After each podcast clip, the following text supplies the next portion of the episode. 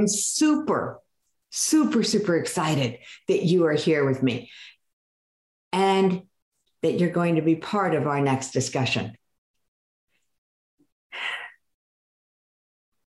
Some people scatter their energy. Some people scatter and spread their unhappiness, their sense of helplessness. And then there are people like my guest, Crystal Partney. And Crystal scatters hope. So please join me as I welcome Crystal Partney into the studio. Crystal, please join me. Dun, dun, dun, dun, the magic of tech. Ta da! There you are. Hi. Hi, I can hear you. Yay. Check one. Uh, you can hear me, you can see me. All is good. I can hear you and I can see you. Crystal, how are you this morning?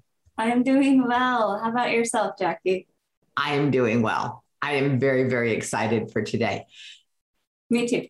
When we met, it was because people said, Oh, you two are doing the same thing. And I thought, Really? Oh my God, I'm not alone anymore. Yeah. The idea that we're not alone when we're on a mission made a big difference for me, Crystal. So I just want to say thank you for doing what you do. Oh, thank you so much. And and back at you. You know, same to you, Jackie. I I know it's always, you know, fun and and interesting to get to know other people in this same space and arena. And I'm just so thrilled that we connected with each other. Now you have to start with telling your story. So we're going to take people in the Wayback Machine. All right. Um, this is This is a chance for people to get to know you, Crystal. And I've gotten to know you as you've become part of the talks that save lives. When you when did you decide that you were actually going to do something in this arena around suicide? Well, as you mentioned, Jackie, it starts two years ago, the day before my birthday, actually, in 2019, I received a phone call from my mother saying that my sister Gina had taken her life that morning. And as you can imagine, we were completely devastated and heartbroken as a family. You know, suicide had never rocked our family and, and had never been part of our family before. And we, you know, we knew that our sister was going through a really challenging time, but we honestly believed that she was turning a corner for the better and things were finally looking up for her. So that phone call was even more devastating because to, to me and the rest of my family, we were completely blindsided that we just didn't see this coming and just completely heartbroken. And to be honest, Jackie, I didn't want to process my pain. I was literally about a month away from graduating college. And I had to decide okay, what am I going to do next? And I decided to shift a little bit and say, okay, I have worked so hard to get my degree, and I would be doing myself and not honoring my sister's memory if I didn't at least graduate. And at that point, as you can imagine, grades didn't matter. I was like, I don't care. I just need to graduate. But, you know, I graduated, thankfully. And then became the hard part, the, the hard part of beginning to process my sister's passing. And for about the next year, I told myself, okay, Crystal, you're very fortunate. You don't have to go out and find a job right away in the field that you just graduated, but you can take this time to heal. And so I did. I started taking the time to heal. And every single month looked different. Every single day looked different. And this was new territory, not just for me, but for my entire family. And before I continue on, I'll share with you just briefly the day that I had to tell my daughter, who was three at the time, that her Aunt Gina had passed away. And it was a very tender moment for me as a mom. And I was in the bathroom, and my little girl had noticed that I was crying. And, and I didn't want to tell her, honestly. How do you tell a three year old that your loved one is no longer here, let alone that they took their life? And so she came into the bathroom and she goes, Mommy, why have you been crying? And I said, Okay. I said to myself, like, okay, I have to tell her. I have to tell her now. And so I just said, um, honey, you know, I've been really sad because yeah, Gina has died. and Gina has passed away.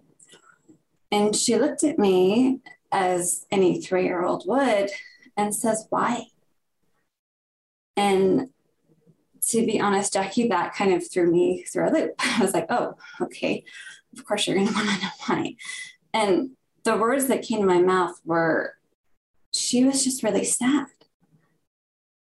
And she, you know, Ava sat there and was like, okay. And then she started to smile. And I was like, oh no, but I just told you that your Aunt Gina has, has died and you're now smiling. And I said, honey, why are you smiling? And she goes, well, mommy, does that mean that she is with Grandpa Lenny? That's my dad. And I said, yeah, honey, she's with Grandpa Lenny. And she got the biggest smile on her face. And she says, okay. And she runs out of the bathroom. But for me in that moment, it very quickly reminded me that it was a loving embrace when my sister left this world. And even though we were completely devastated and heartbroken as a family, that we were going to be okay, that we were going to take it day by day and moment to moment. And that's what what I realized in that moment with my daughter that that yes, we were completely sad, but it was so beautiful to see her reaction and to have her, you know, not have a filter on, on how she was feeling and beginning to understand what was happening. That's really amazing. Mm-hmm. Thank you so much, Crystal. What's amazing about that story for me is the contrast between how quickly a child can process shift compared to an adult. And you know, we put so many layers of meaning on things that don't exist, obviously, because they weren't true for your daughter. Right. Yeah. It's it's really really amazing. So I hear this a lot, and the saddest words I've ever heard are the ones you just said, which is we didn't see it coming. And so we know that we're hardwired to believe our family's fine. And I don't mean fine the acronym frenzied, insecure, neurotic, and emotional. I mean you believe that our family's really okay. And so we miss all the signs. And it was true for me with my daughter.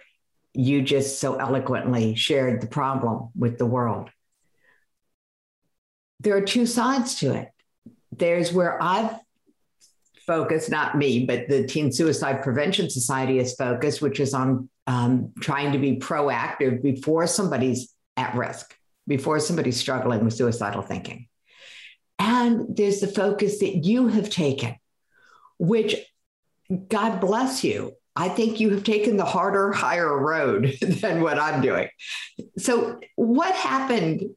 What turned around for you that you're on the mission you're on now? Tell us a little bit about that journey. Yeah. Well, thank you. It's such a beautiful question. So, thank you for asking it. you know, to be honest, Jackie, I kept putting it off. I kept getting this prompt, this download in the back of my mind that said, you know, Crystal, and I, like I said earlier, I took a year off to heal. And throughout that whole year, I kept getting this download of, I want you to help other families that are going through a similar tragedy as the one that you guys are experiencing right now. And I kept putting it off. I was like, no, no, I, I can't. It's too hard. It's it's too complex. It's too painful. But it wouldn't go away. That's the thing about downloads. They don't go away. They don't go away until you start. And I honestly believe that that, that was my sister saying, I want you to be hope. I want you to be the face of what courage and bravery looks like, especially to those families that have lost a loved one to suicide. They need hope more than ever before.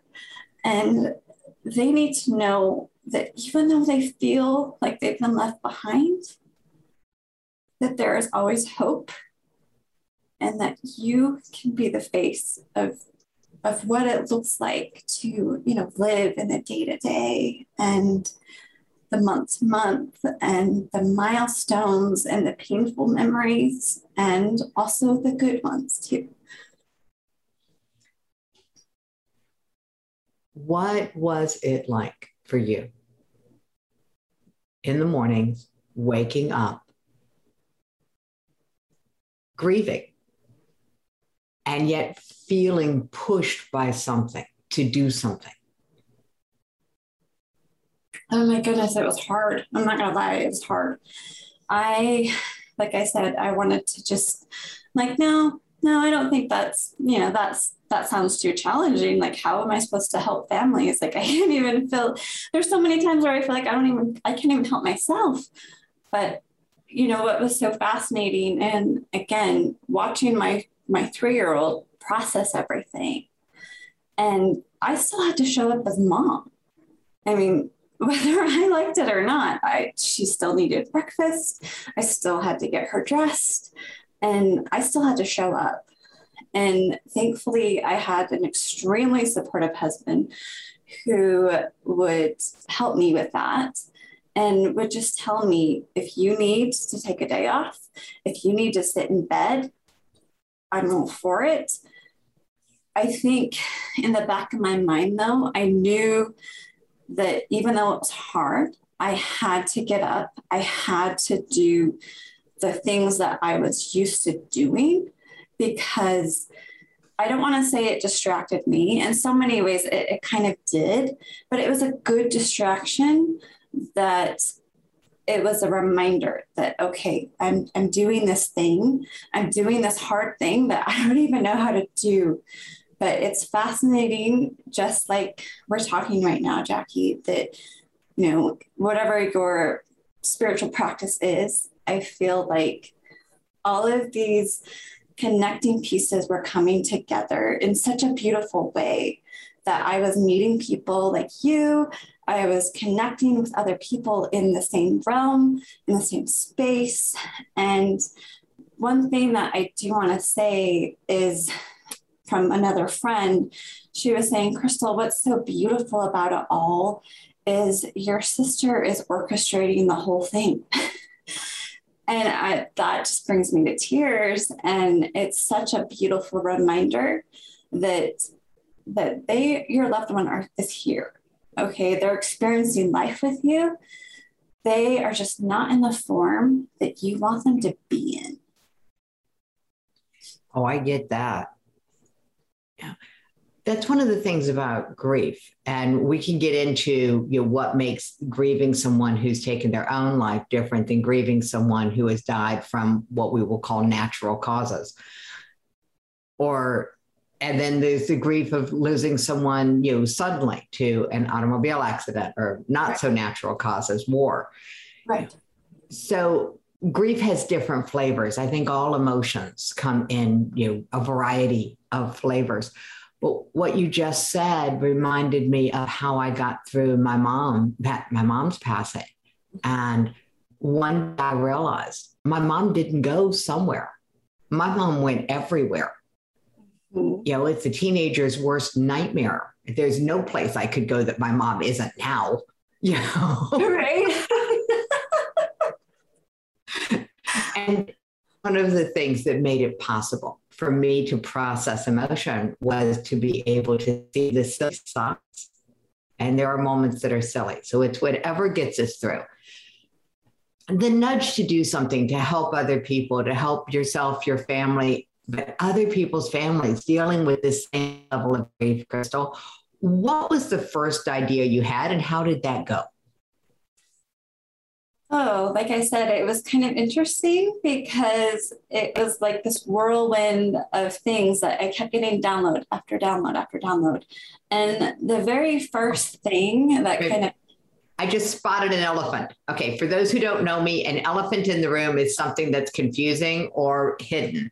And in this case, what I think is hidden is what do you mean by download? Oh, okay. Thank you for saying that and I'll clarify that. So, what I mean by download is getting sort of this divine inspiration that comes into my comes into my mind. And it could be a thought, it could be a you know something that I need to do, like an action step. But that's what I mean when I say the word download. Cool. So you had all of these inspirations and thoughts that just would not go away. Mm-hmm. And then what action did you take first and how did it go? So, the very first action I took was I sat down and the, the thought that kept coming into my mind was creating a subscription box. And at first I was like, okay, that seems a little strange, but I'll I'll go with a it. Subscription box? Uh-huh. Yeah. Yes club or something? Sorry? I, I said, we're talking like jam of the month. Yes, yes, send jelly every month. yes, yes. And that one, like I said, it kind of was like, oh, okay, wait a minute. But ultimately, it would be a subscription box that would arrive at someone's doorstep every single month. And inside, there would be tools, would be things that I used to help process my grief oh. losing my sister, and just the techniques and tools that I used, and that's what it that's what it is. That's what scattering hope is is a is a subscription box that helps someone heal after losing a loved one to suicide. So that was the very first thing that kept coming into my mind. So that's something that someone could, okay, so, so let me get this straight. It's, wow, it's almost the gift of grieving mm-hmm. showing up, giving people who are grieving permission. What a great idea. Because one of the biggest challenges when you lose a loved one to suicide is who do you tell? How do you talk about it? What what do you you know? It's like I can't talk. Yeah, I, it, it was a challenge for me with my daughter's suicide attempts. I, I couldn't fathom what it would be like to lose my loved one to suicide and then have to explain over and over again that they're no longer here. Um, so this idea that there would be something that would come to me in the mail and I would open it up, what would I find inside a box? There are different things inside of it. There is, for example, month one is beginning to heal, is you're you're starting to heal.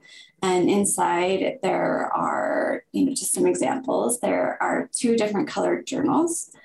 And my reasoning behind this is because there is a black colored journal and then there is like a teal colored journal.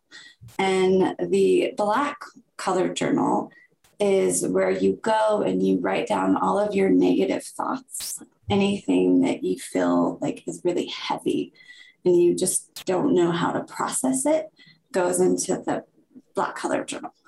And then every night before bed, you pick up your teal colored journal and write down what you are grateful for. Ah. And that's just an example of some of the items that are inside. There's also a tumbler that I created to to again remind you the importance of drinking water. oh, a tumbler, a glass. Mm-hmm. Okay, thank you. I was like, a tumbler. I'm thinking rock tumbler. Yeah, yeah. yeah. a little too big for a. a little big to put in. Yeah, this, these things are huge. So, yeah. Awesome. I, it's and it's like I said, to me, it sounds like a gift. It's a chance to say, oh, I really am dealing with this. Mm-hmm. So it can prevent people from actually getting stuck. Yes. Which is which is a wonderful, wonderful gift. So the rest of the story, it's been only two years.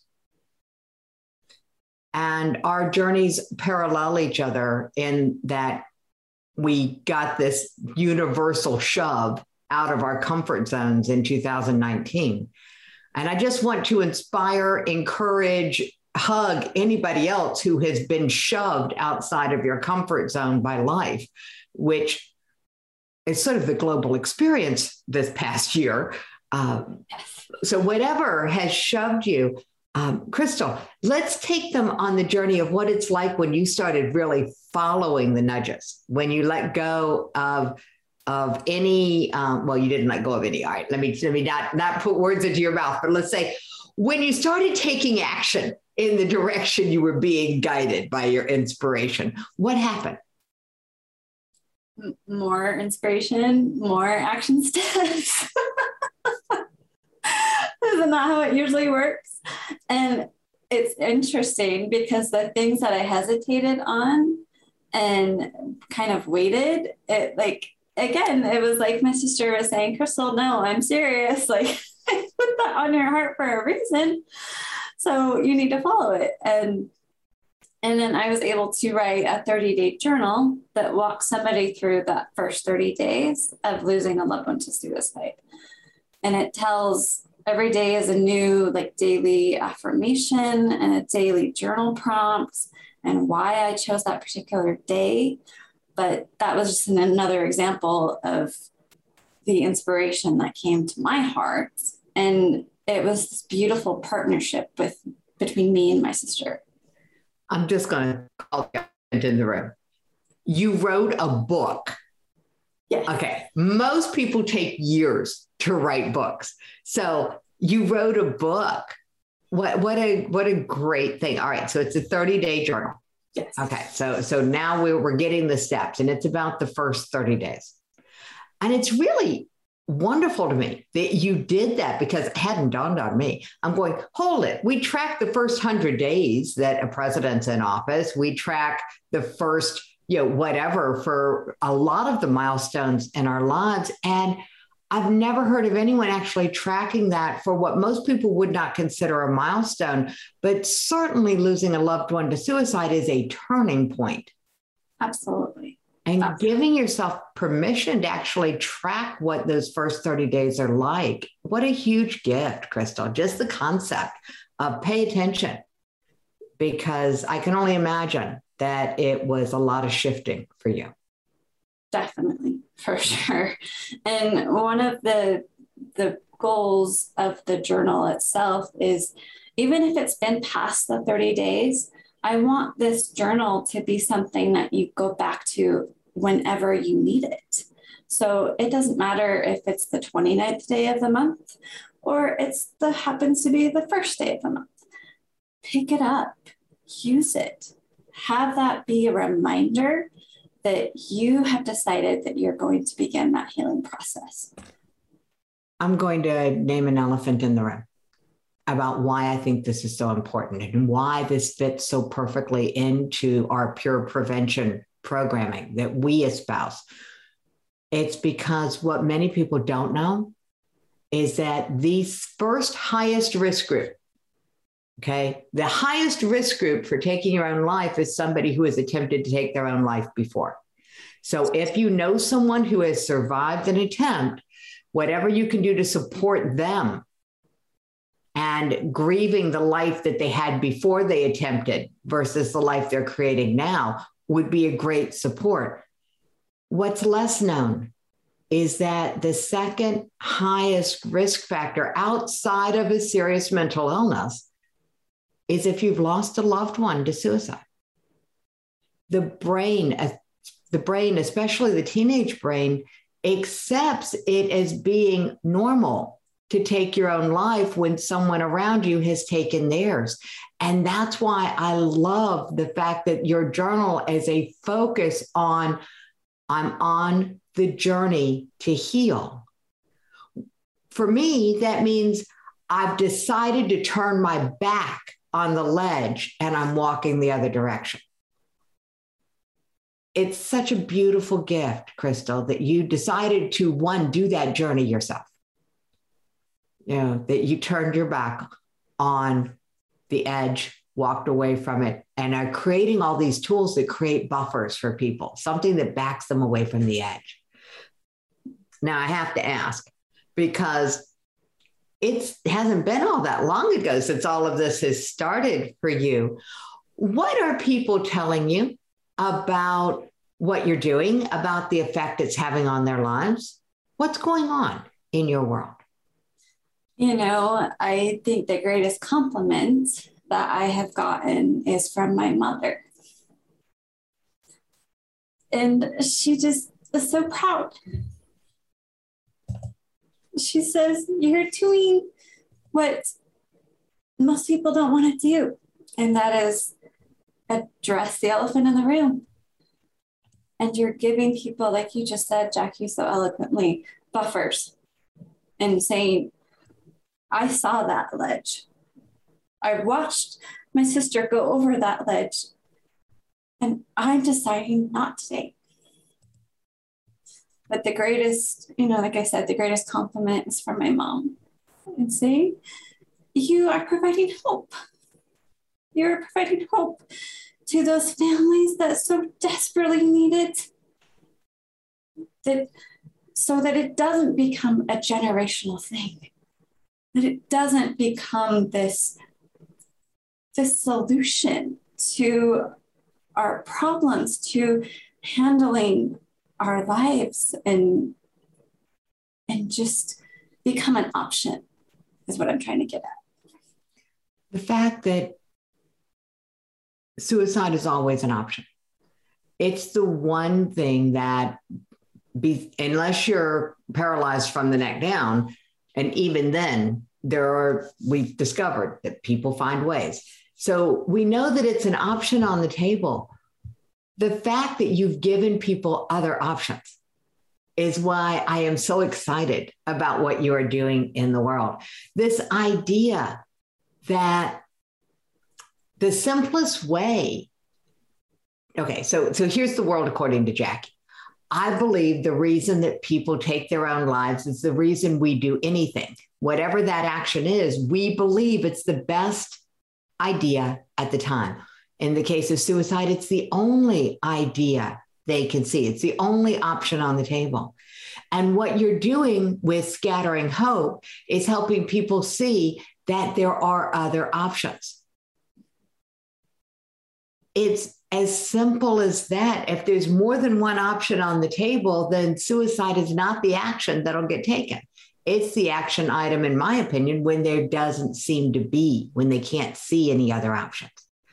So you're creating this these tools for awareness that there are other options, that there are reasons to stay. And you know that's my favorite thing in the world.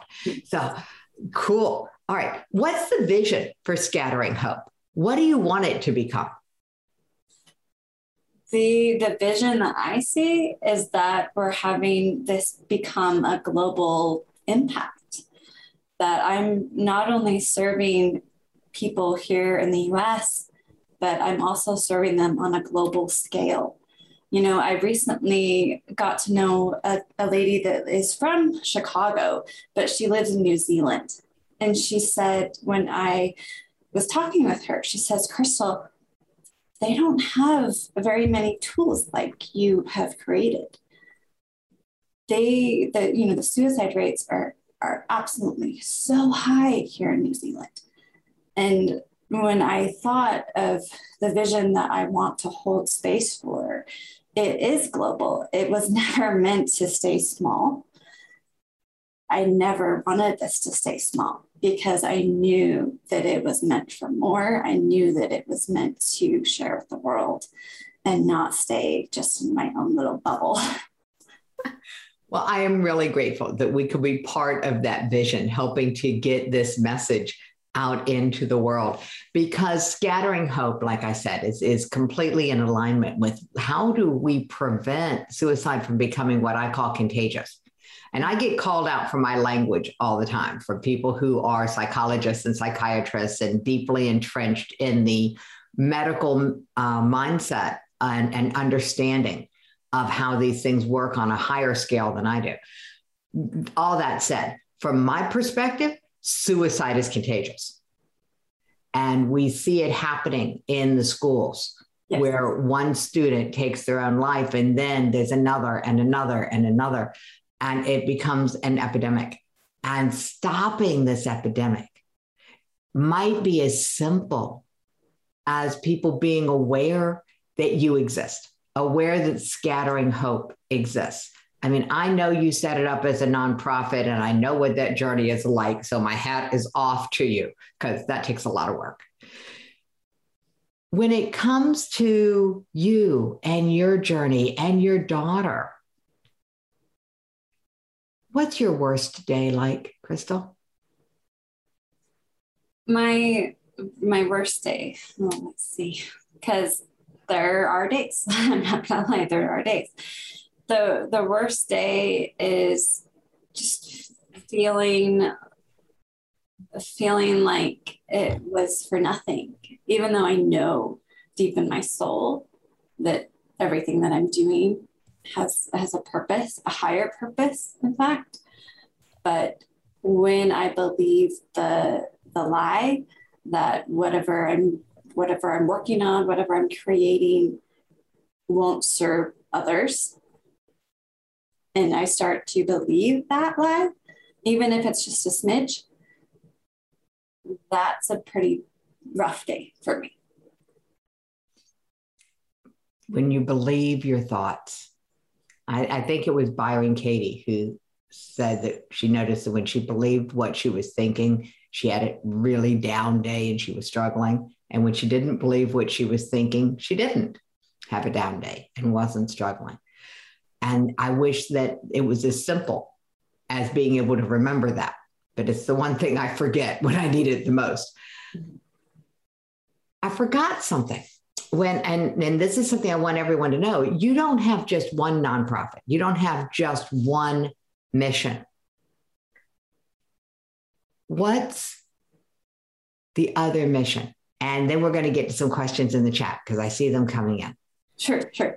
So actually, the I need to correct you, uh, Jackie. They're both not nonprofits. Okay. They are they are set up as an LLC. Cool. Just wanted to clarify yeah, that. Thank you, because that's an important distinction.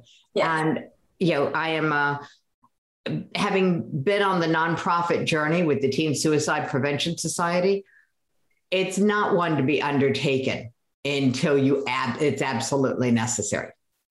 Yeah, I mean, yes. I, I, it's complicated in some ways. All right, so thank you for the clarification, and let's actually let me address the elephant because we got a question in the chat, and it was just they missed the language outside of mental illness, contributing factors to suicide that we've been discussing.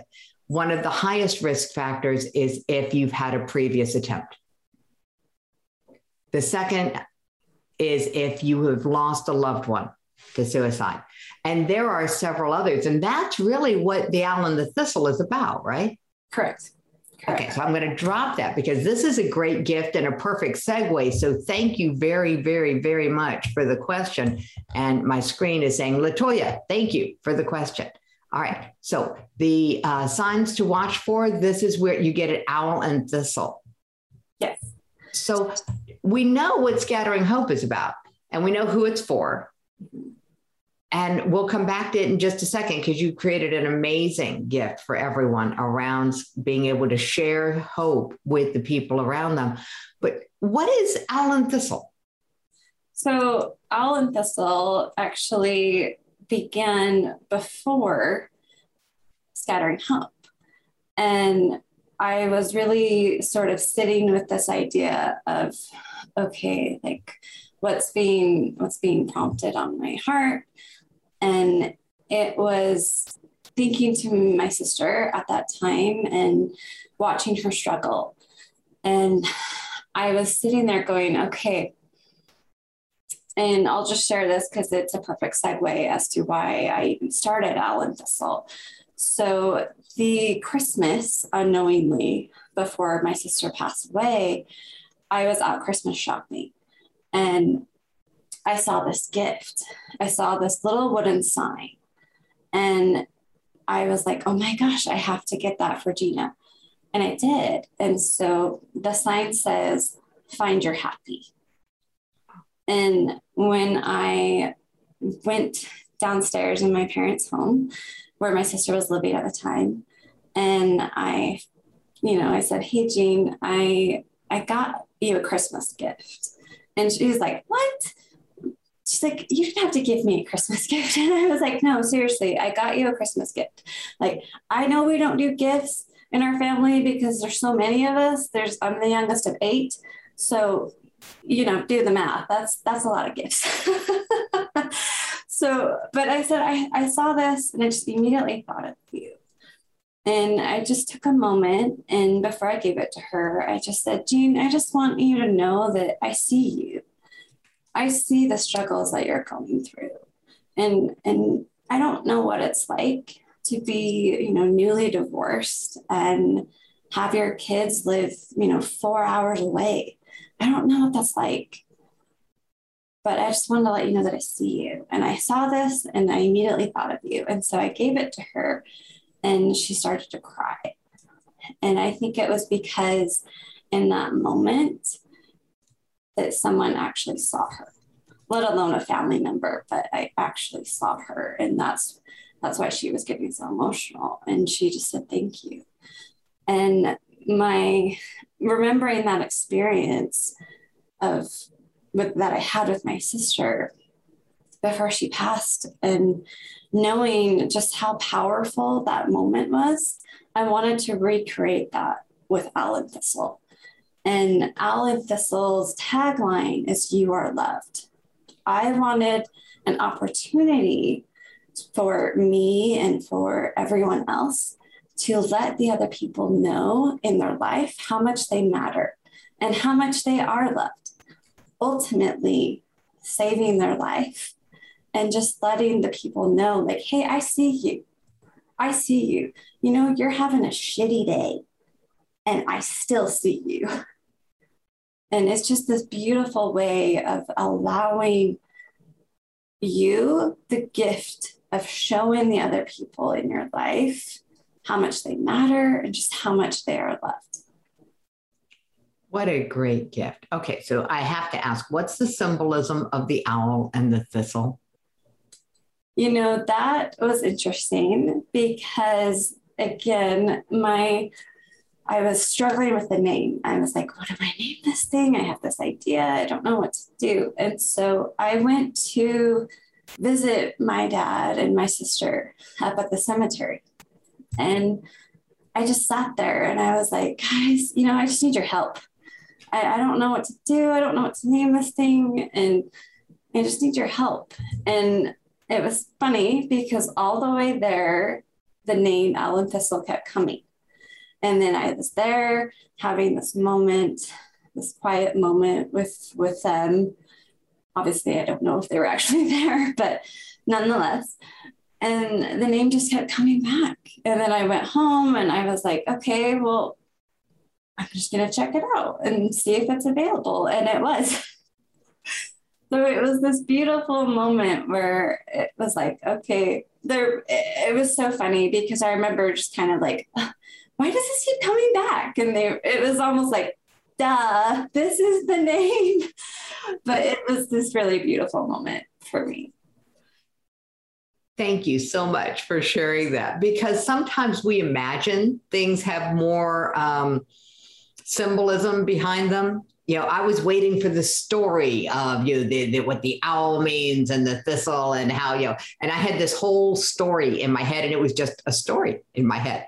Some things are just really simple, and I love the fact that this is just this is just what it is. This is the name it's supposed to have, and so we we are we are going to be having a lot of fun with some things just are supposed to be the way that they are mm-hmm. and we don't have to complicate them and and that's another gift of this conversation for me crystal is recognizing that i spent a year and a half struggling with creating the perfect name for our programs at the teen suicide prevention society yeah it's like oh my God, the amount of, um, we're, we're going to call this riding the twins of perfectionism, like it had to have the perfect name before I could talk about it, mm-hmm. and procrastination, which is often what perfectionism promotes and hides. Right. Um, yeah. So I was like, I was riding those twins for a long time.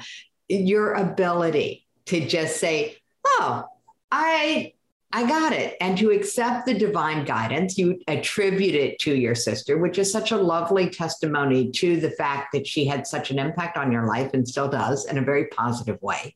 Mm-hmm. And that's a real gift in and of itself.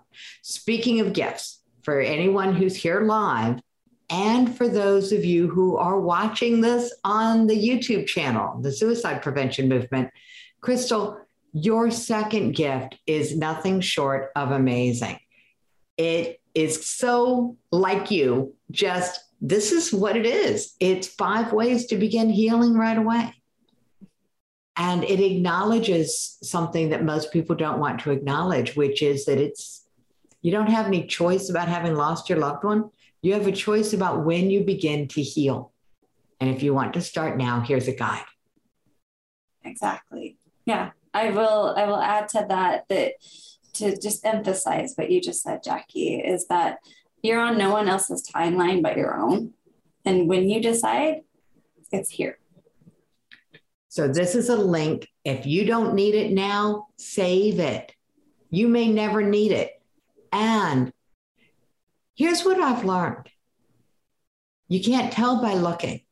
And the odds are that there's one in every room in every Zoom meeting you're in, in every in person meeting you're in, there is someone in that room grieving the loss of a loved one to suicide. So you may never, God willing, you will never need this for yourself, that you will never lose a loved one to suicide. But if you have, start using it now. And if you meet someone and you say, Hey, I'd like to send you a link, I'd like to send you a gift when you're ready to start your healing journey, when you're ready to have some movement around this, and you don't have to do it on anybody's timeline. I loved that line, Crystal. But I want everyone to have this so that they can give it away when they meet someone who's dealing with the unthinkable, losing a loved one to suicide. And we all know someone, we just may not know that we know someone. Hopefully, Crystal, our conversation today will make it a little easier for people to break the silence and reach out for help and offer hope. So, thank you for coming on the show and scattering hope. If there's one thing you absolutely want the world to know today, what is it? That you can scatter hope to those that need it most. There you go. No one is helpless. They can all share hope. You know, and it's free. Who knew? Who knew?